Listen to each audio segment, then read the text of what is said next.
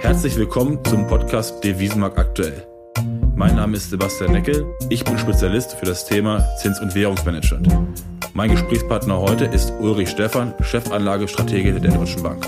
Ja, wir sind in 2020 angekommen. Uli, ich wünsche dir und unseren Zuhörern alles Gute und viel Erfolg in 2020. Vielen Dank, Sebastian. Das freut mich sehr. Wünsche ich natürlich auch allen, vor allen Dingen Gesundheit. Es wird bestimmt ein aufregendes und spannendes Jahr werden. Ja, ich glaube, äh, wir sind auch aufregend und spannend äh, reingestartet, beziehungsweise das kann man für, wohl sagen, ja. Für dich auch vielleicht so ein bisschen, ein bisschen negativ erstmal reingestartet.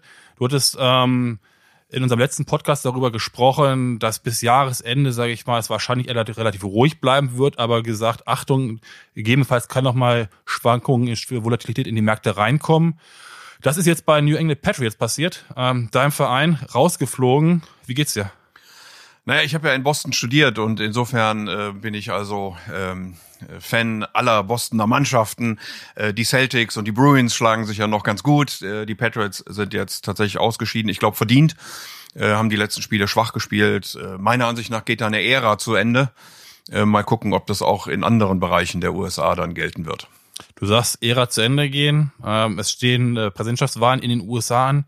Glaubst du, die Ära Donald Trump geht zu Ende? Zumindest hat bisher kein ähm, oder ist kein Präsident wiedergewählt worden, der solche schwachen Zustimmungsraten hat, wie Donald Trump sie im Moment hat. Er müsste also zulegen. Das ist Präsidenten in der Vergangenheit durchaus gelungen ähm, aber bedeutet eben, er muss zulegen und er muss damit die Wirtschaft weiter äh, am Laufen halten. Man wird sehen, wie das Impeachment-Verfahren läuft. Äh, er versucht ja gerade außenpolitisch ein Stück weit äh, vielleicht abzulenken. Zumindest war der Schlag ähm, gegen den iranischen General aus meiner Sicht äh, nicht so zu erwarten. Ist es für dich sozusagen so ein bisschen dieses Spiel, was der Donald Trump auch in 2019 gemacht hat, auch mit China im Sinne von Spannung aufbauen, dann wieder deeskalieren, wieder Anspannung aufbauen? Ist das, was im Iran auch passiert? Äh, wie groß siehst du die Gefahr, dass sozusagen da jetzt noch größere Eskalation passieren wird? Na, die Drohungen stehen zumindest im Raum. Ähm, ich weiß nicht, ob es ähm, in irgendeiner Weise aus USA-Sicht eine Opportunität gegeben hat, die man da hat nutzen wollen oder äh, warum man genau diesen Zeitpunkt jetzt äh, gewählt hat. Es gab sicherlich Provokationen des Iran ähm, und man hat dann eben so reagiert, wie man reagiert hat. Ob das richtig oder falsch ist, äh, will ich den politischen Beobachtern ähm, überlassen. Allerdings hat es natürlich gravierende Auswirkungen auf die Märkte gehabt. Sie sind ja gut ins Jahr gestartet am ersten Tag. Äh, dann kam direkt der Dämpfer über alle Märkte im Grunde genommen. Äh, vor allen Dingen der Ölpreis ist nach oben geschossen. Äh, die Aktienmärkte haben reagiert, die Rentenmärkte, auch Gold ist äh, angestiegen. Ob Trump das als Muster äh, verfolgen wird, das kann schon sein. In 2019 hat man das durchaus beobachten können, dass immer dann, wenn er innenpolitisch unter Druck geraten ist, er dann außenpolitisch äh, die Zügel angezogen hat. Ähm, aber ob man das jetzt äh, in dieser Weise sagen kann, weiß ich nicht. Aber wie gesagt, Drohungen stehen im Raum. Der Iran hat über 30 äh, US-Ziele äh, bekannt gegeben oder gesagt, dass man diese hätte, ähm, um sie nach der Trauerphase von 40 Tagen möglicherweise angreifen zu wollen.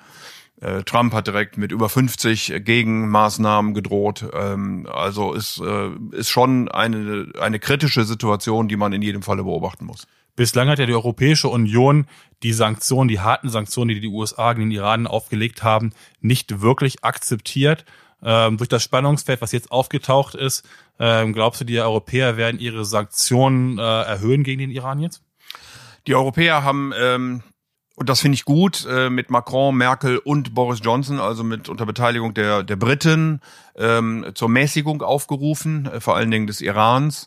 Der Iran hat allerdings äh, gesagt, dass er sich jetzt überhaupt gar nicht mehr gebunden fühlt an irgendwelche Abkommen, äh, Atomabkommen und was da alles mit verbunden ist. Und insofern kann es natürlich sein, dass die Europäer auch hier nochmal dann äh, Sanktionen anziehen werden, äh, hängt aber wahrscheinlich von den weiteren Reaktionen ab. Also sollte sich der Iran wirklich mäßigen, äh, dann wird man wahrscheinlich davon eher absehen, sollten aber hier weitere Anschläge drohen, auch mit dann verbunden Gegenmaßnahmen der USA, dann glaube ich schon, dass man nochmal die Zügel anziehen wird, auch auf europäischer Seite.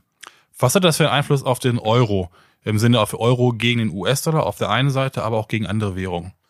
Ja, das Erstaunliche ist eigentlich, dass der US-Dollar eher ein Schnaps schwächer gegangen ist mit diesen Anschlägen. Das ist ja etwas, was wir auch im letzten Jahr schon vermutet hatten, dass die politische Unsicherheit, dass äh, der laute Wahlkampf ähm, mit allen Nebenbedingungen, die damit verbunden sind, dazu führen könnte, dass der Dollar ein bisschen zur Schwäche neigt. Äh, das ist deshalb unüblich, weil typischerweise mit politischer Unsicherheit der Dollar eher stärker wird. Ähm, das haben wir hier nicht gesehen. Der Euro äh, war also ein, ein, ein bisschen stärker. Ähm, und äh, das ist, wie gesagt, ein erstaunliches Zeichen, äh, signalisiert aber, dass in Europa offensichtlich eine gewisse Erholung äh, langsam stattfindet, auch auf ökonomischer Seite. Du hattest angesprochen, Macron, äh, Merkel und äh, Boris Johnson haben auch zur Mäßigung aufgerufen. Es ist ja eigentlich ein gutes Zeichen, dass nun die drei Länder gemeinsam zur Mäßigung aufrufen, wo es doch eigentlich im 2019 sehr viele Spannungen auch mit Großbritannien gegeben hat. Jetzt gibt's aus Großbritannien ja von Boris Johnson auch die Stimmung oder die Meinung, ähm, der Brexit muss auf jeden Fall komplett bis Ende 2020 abgeschlossen sein. Ähm, glaubst du, das wird nochmal aufgelockert? Also es ist nicht nur eine Meinung, sondern man hat es äh, als Gesetz verabschiedet, äh, zusammen mit dem Austrittsgesetz. Ähm, Großbritannien wird Ende Januar aus dem aus der Europäischen Union ausscheiden.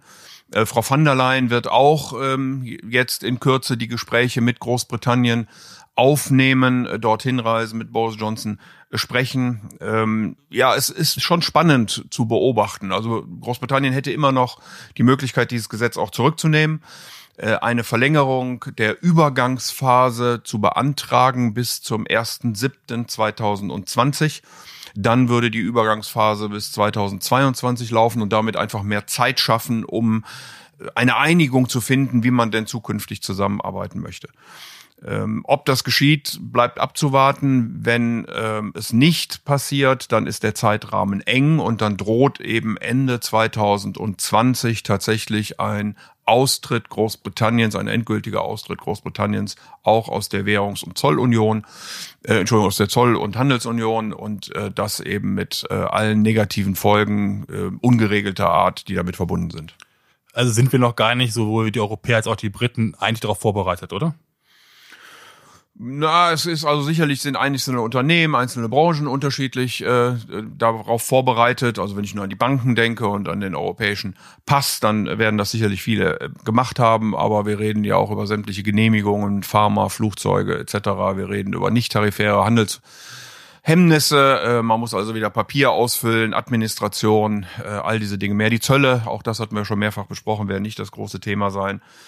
Aber äh, es wäre schon äh, richtig, wenn man die Zeit nutzt und ein Abkommen schließen kann, wie man zukünftig miteinander verfahren möchte. Und nochmal, ein Jahr ist da ein sehr kurzer Zeitraum. Äh, vielleicht sollte Boris Johnson und die Briten nochmal darüber nachdenken, ob man sich nicht etwas mehr Zeit dafür gönnen möchte. Neben dem Brexit und dem jetzt äh, aufgetretenen Iran-Konflikt oder eskalierenden Iran-Konflikt war in 2019 ja das ganz große Thema der Handelsstreit zwischen den USA und China.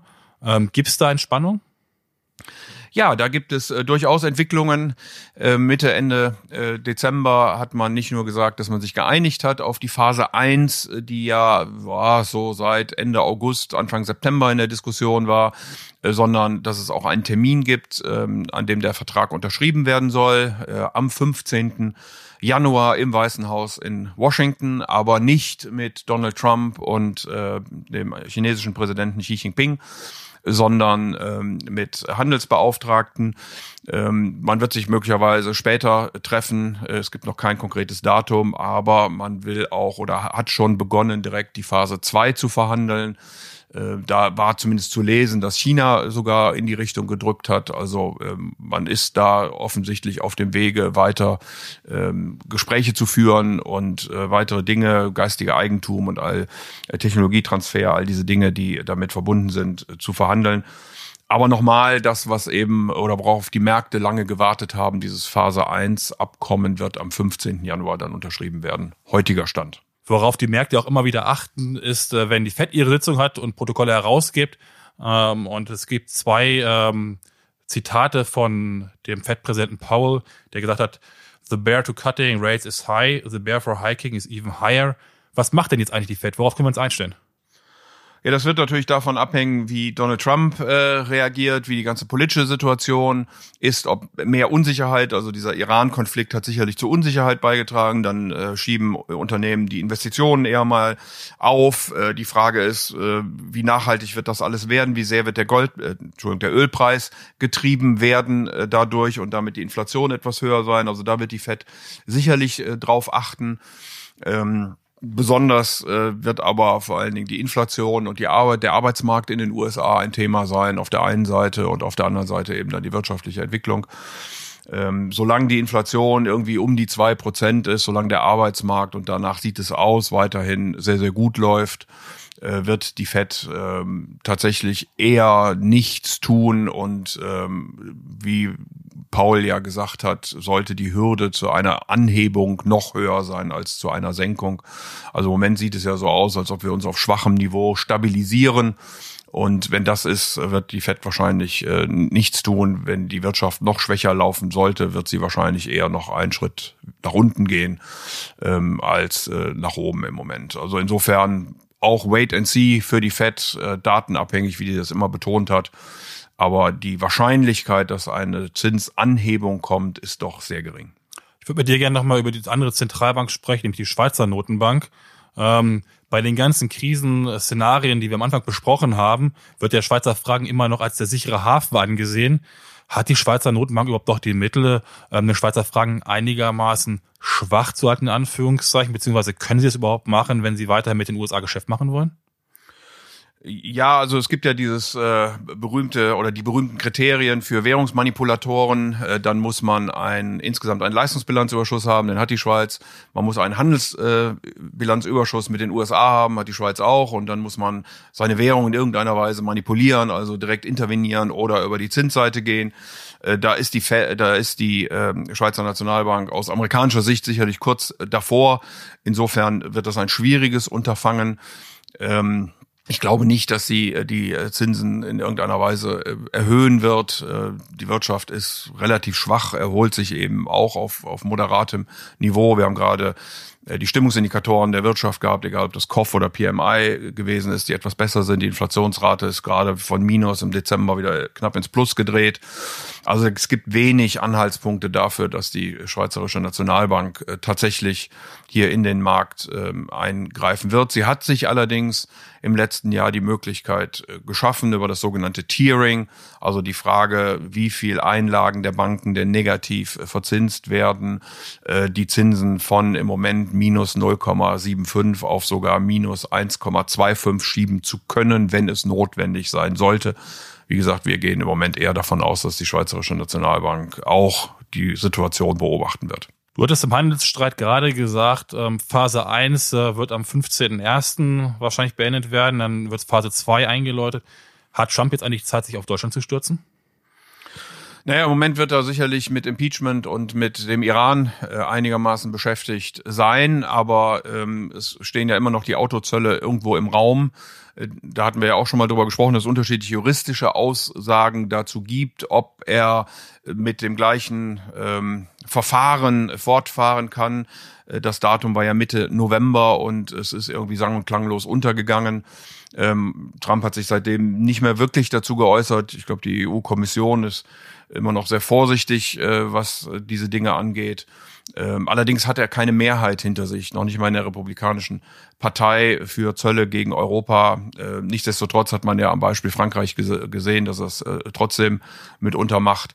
Ähm, also kann sein, äh, ganz kurzfristig glaube ich nicht. Ich glaube, jetzt hat er gerade andere Themen vor der Brust, aber bei Donald Trump weiß man nie so recht, was da heute, morgen oder übermorgen passieren kann.